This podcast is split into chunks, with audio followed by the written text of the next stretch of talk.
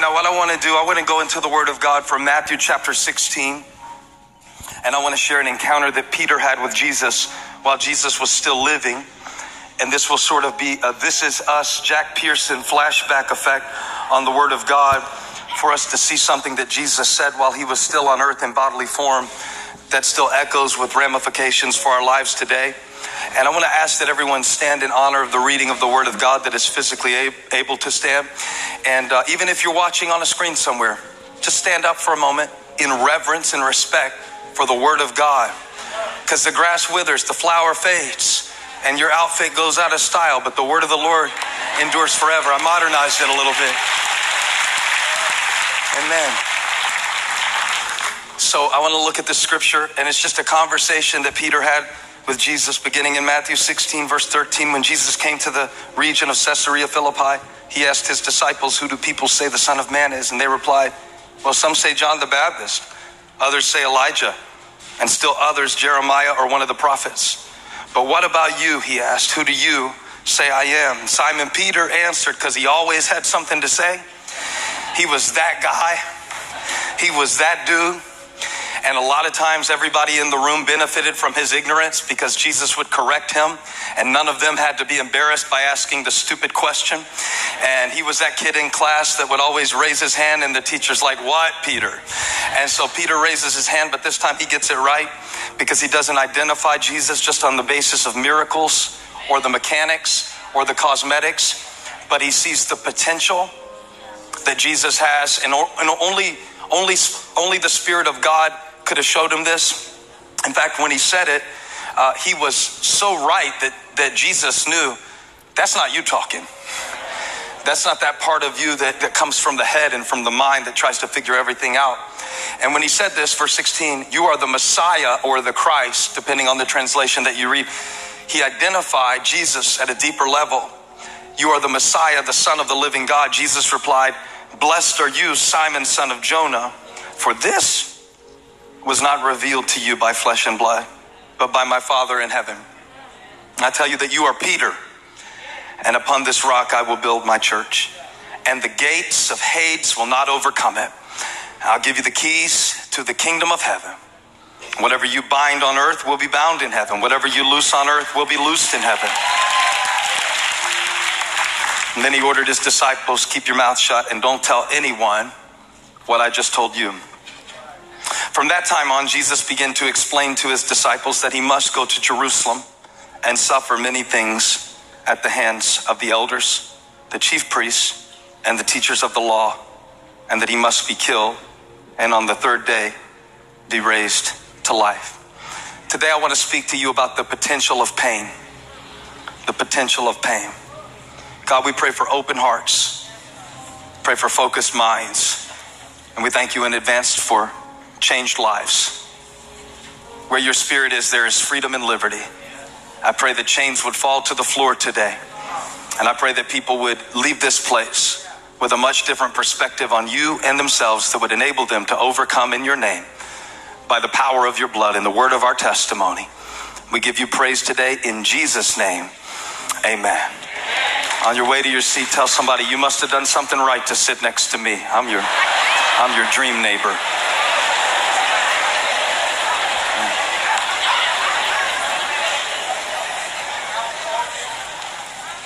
Um, I probably shouldn't tell you this on Easter because you've got your grandmother with you, but I have two tattoos. And I didn't get them before I became a Christian. but they're really biblical. One is in Hebrew, so that's, you know, that it's okay. And the other one is on my ring finger, and it has my wife and my initial. So I was just kind of like trying to make sure I had her locked in. So I was like, we're going to get our initials tattooed, and we did it together. So it says H and S. And so if she wants to marry somebody else, she'll be narrowed down to the letter S. And I figure it increases my odds keeping her. Anyway, when I went to get the first one, which is on my back, the one that says kavod or honor or weight in Hebrew, at least I think that's what it says. I failed Hebrew in seminary, but so that's what I think it says.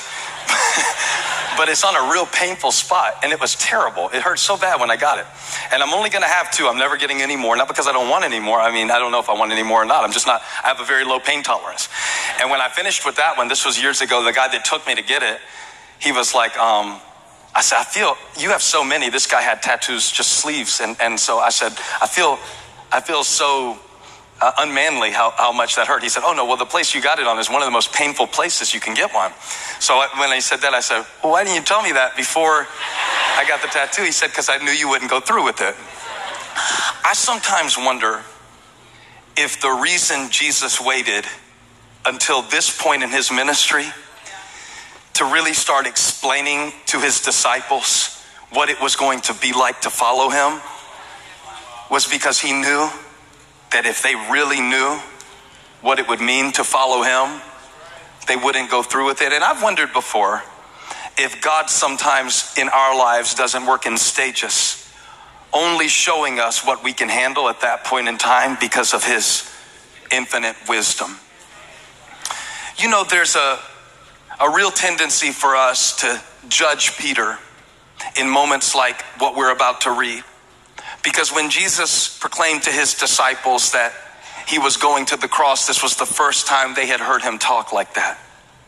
Up until this point, they had heard him say things like, be healed, or they'd heard him say things like, bring me the bread, and they had watched him do things like multiply it, or cause something that was lame to walk.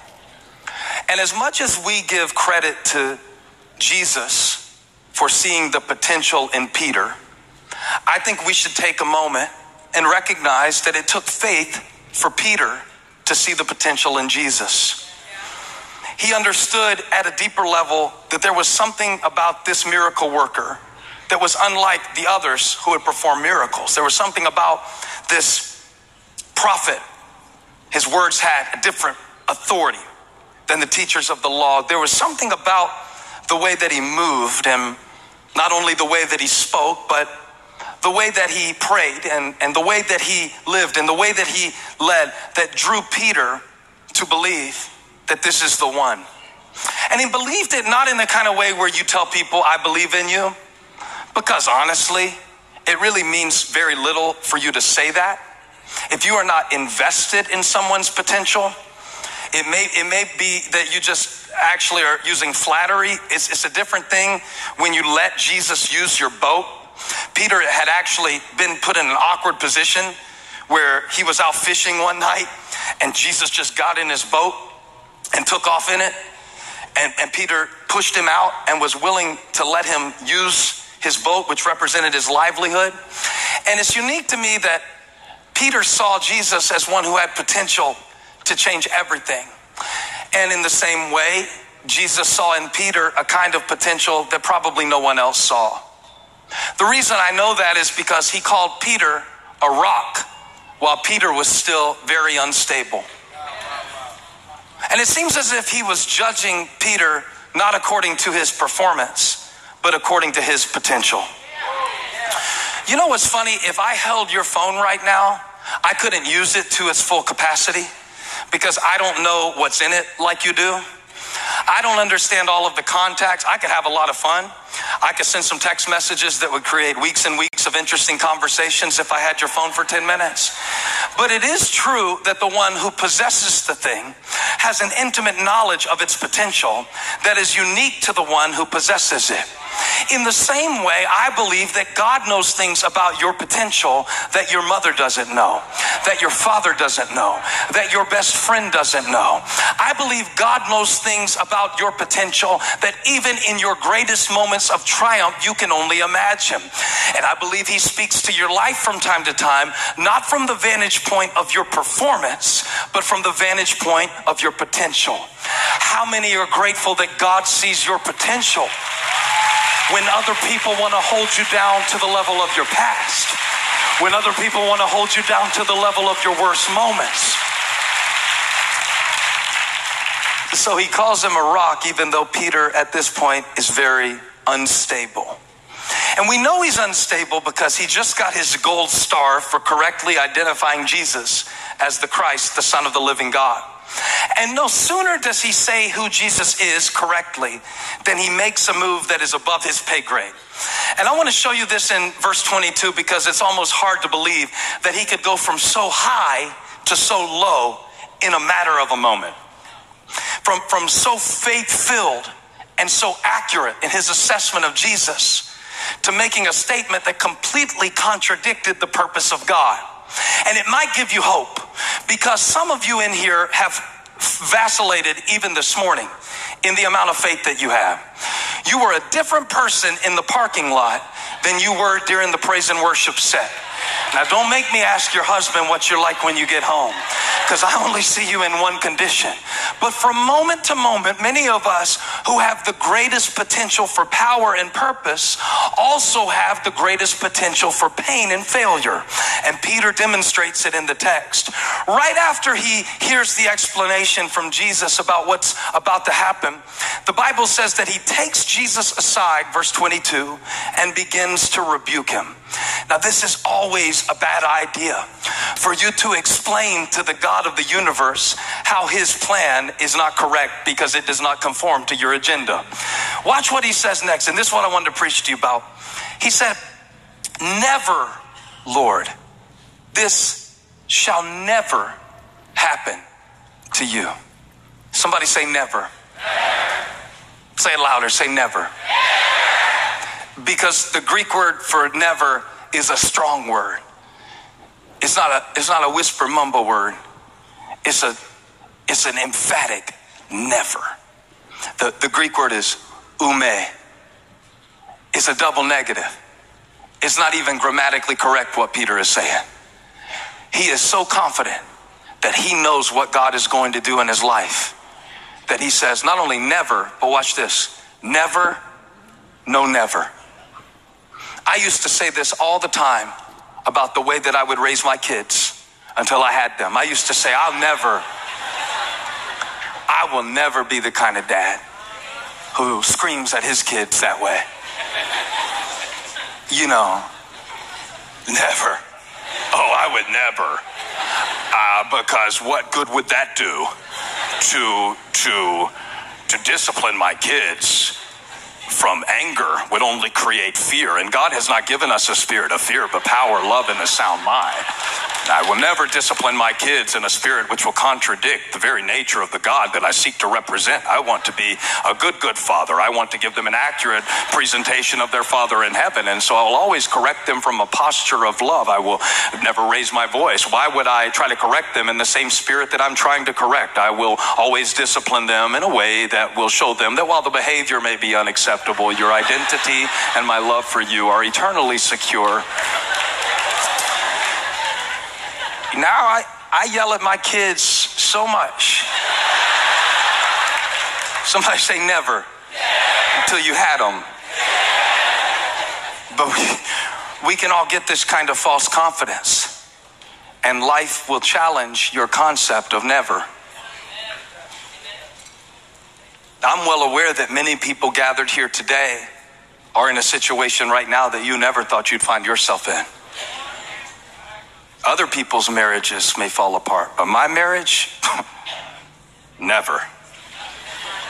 We will wash one another's feet in the name of our risen Lord. I would never talk to my husband that way. Never. Never. I'd never. I would never struggle with that. I don't know how somebody could get hooked on something like that. I just don't get people like that. I would never. Never. Who may? You may. Me? Never. I don't get people who struggle with depression. They've got the joy of the Lord. Rejoice in the Lord always. The Bible says always. Give thanks in all things, in all circumstances. All means all, Stephen. Rejoice in, him, in the Lord. I, I, will rejoice. This is the day that the Lord has made. I don't understand people until something happens in your life that knocks you off balance. And you might find yourself Be careful what you judge me for today. It might be knocking on your door tomorrow. I, I never thought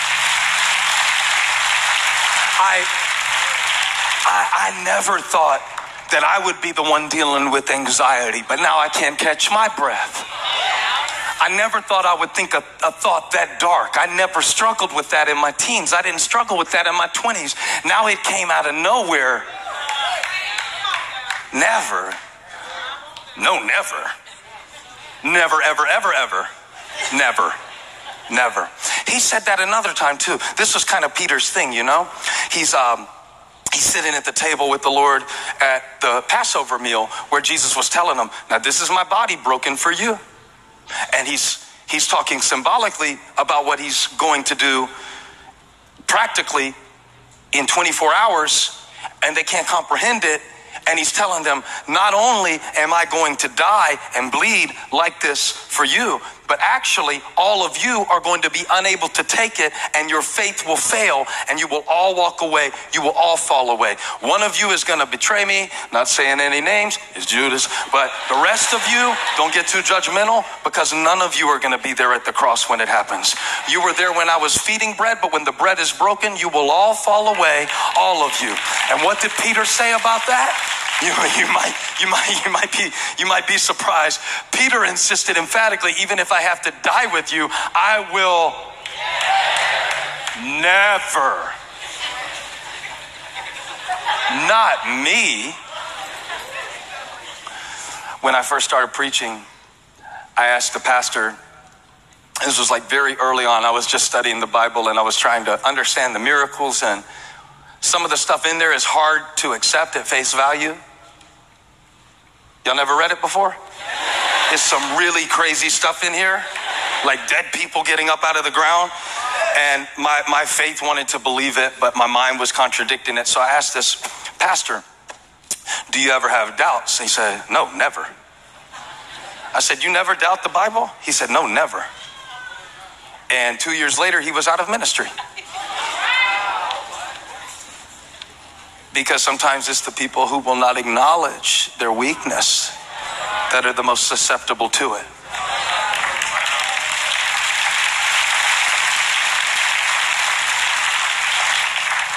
Really, God put it on my heart to preach to the people today, and this may not be you, and it's okay, that are in a situation where you never thought you would struggle with what you're struggling with.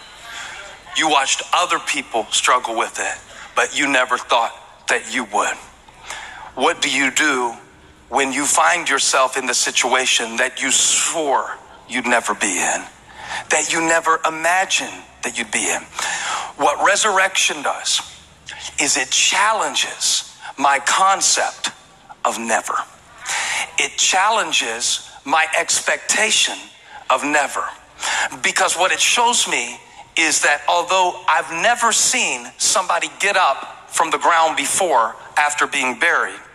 That when God says never, it's different than when I say never. And so, what God wants to challenge this Easter Sunday is my understanding of what is possible, my understanding of what could never happen, my understanding, because there are many of us here who have given up on our hope. And the word over your life has been never. You'll never be happy like they are. You will never be free from this. Your mom wasn't, her mom wasn't, her mom wasn't. What makes you think it's possible for you?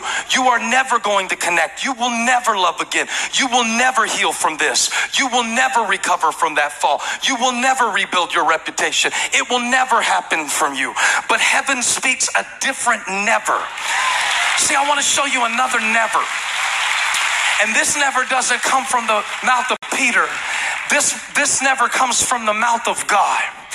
And it's from Hebrews 13, verse 5. And I need all my Easter people to get ready to shout on this. Because after you've been through all that hell has to throw at you, after you have survived the worst possible assault on your faith and your mind and your sanity, after people have left you, after circumstances have drained you of your human energy, there remains a promise in the Word of God. And this is not Peter's prediction, this is God's promise. He said, Never will I leave you, and never will I forsake you. The Greek word is ume. They might, but I won't. Never, no, never. When will I withdraw my love from you? Never, no, never. When will I change my mind about you? Never, no, never. When will I walk away and give up on the plans I made for your life? Never, no, never. Shout if you got a God who says never means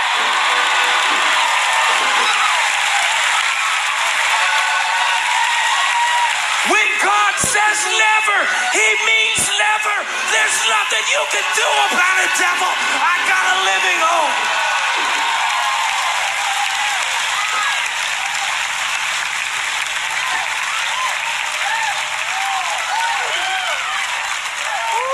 never, never. Uh, people may change their mind about my potential, but he never will. And this is a different level of hope. This is not the kind of hope, you know, that plastic hope, that plastic purple hope. Like these little plastic, these little plastic purple Easter eggs that you see. These are they're bright and pretty, but they're plastic and they're hollow. But my hope is built on nothing less. Y'all don't know any hymns? Your mom didn't take you to church. My hope is built on nothing less. So my hope, I might as well show them. Give me the basket. My hope is not hollow. My hope is not empty. My hope is not plastic. My hope is not circumstantial. Romans chapter 5, verse 3 says that I hope in the glory of God. That's different than hoping in the praises of men. That's different than hoping in the kindness of life or the peaceability of circumstances. My hope, watch this, is hard boiled. My hope has been through the fire. My hope has been through hell. My hope has been disappointed and still found a way to bounce back. And watch this even if it cracks on the surface, it's still good on the inside. I got a living hope. It's Easter. He's risen.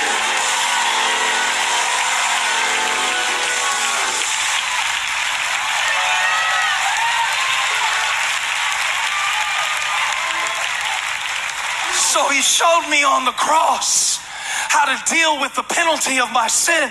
But that's not all he showed me. He showed me how to deal with my pain to let me know that the sufferings of this present time are not worthy to be compared with the glory that will be revealed.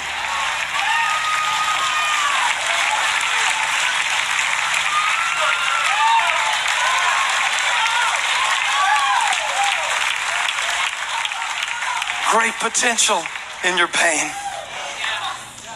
He didn't change his mind about Peter when he says never, he means never.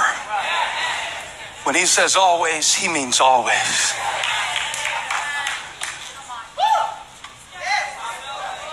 Because it said that while we were still sinners, Christ died for us. Not on the basis of my performance but on the basis of his purpose. Now, if he died for me while I was still a sinner, it means that he's still a savior, even if I continue to sin.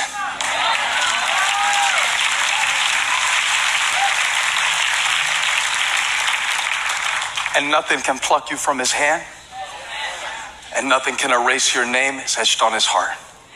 This is not superstition or sentimentality by the Spirit of God, I declare over your life today, God has not changed his mind about you. And your pain cannot negate it, and your mistakes cannot negate it. I want you to stand because I want to pray for people today who have been called out by God for great purpose and great potential. And at the cross, we find a demonstration of God's estimation of your worth. It would be my privilege today, wherever you find yourself in life, and whatever your particular brand of pain may be today, whether it's a relational betrayal, Jesus experienced that. Whether it is a temptation, Jesus was tempted in all ways as we are tempted, but he was without sin. Whatever the pain that you can name today, I know a name that is greater than your pain. And I know a name that is greater than your shame. And while we were still sinners, he saw what he put in you. He, he still sees you according to the original blueprint, no matter how much life has tried to layer it with cynicism and doubt and addictions and fears and disappointments and rejection. Jesus had to go to Jerusalem. Peter didn't like it. The disciples couldn't stand it. Even he prayed, if there's any other way, let this cup pass, but it was the purpose that he came for. I believe God is working a great purpose in your life in this season. It is what you do with the pain that determines what it becomes. Many people died on crosses at the time when Jesus was crucified. There was nothing different about his cross. It was what he did with his cross, that he endured it for the joy set before him, scorning the shame, and sat down at the right hand of the Father. I ask that no one move in this moment. This is a holy, sacred moment. I want to give an invitation for people who have been brought here today, not by the invitation of a family member or a friend, but by the Spirit of God. And He drew you here because He wanted you to know that there is potential in you that will only become real as you trust in Him and surrender to His way. And this is your moment to do it. So, with your heads bowed and your eyes closed, at this church, we pray a prayer for the sake of those who are far from God and who are coming into a relationship with Him. And we pray it out loud as a church family. Now, all over the world, I believe God is drawing people. At every location, I believe God is drawing people. And if your heart is beating today and you know that this is God calling your name, I want to lead you in a prayer. And I want you to repeat it after me as an expression of your faith. The Bible says that if you will confess with your mouth that Jesus is Lord and believe in your heart God raised him from the dead, you will be saved. Not by works, but through faith, by grace. And in this moment, I believe Jesus is calling. Heads bowed, eyes closed, and pray together as a church family. Heavenly Father, I am a sinner in need of a Savior, and I believe that Jesus Christ is the Son of God and the Savior of the world. And today, I make Jesus the Lord of my life. I believe you died that I could be forgiven and rose again to give me life. This is my new beginning. I am a child of God. I am a new creation. And on the count of three, if you just prayed that prayer, I want you to shoot your hand boldly in the air on three. One, two, three. At every location. Let's celebrate that awesome decision. Come on, we can do better than that. Y'all welcome them into the family of God. Let's welcome these souls. Let's celebrate a fresh start. Let's celebrate a new beginning.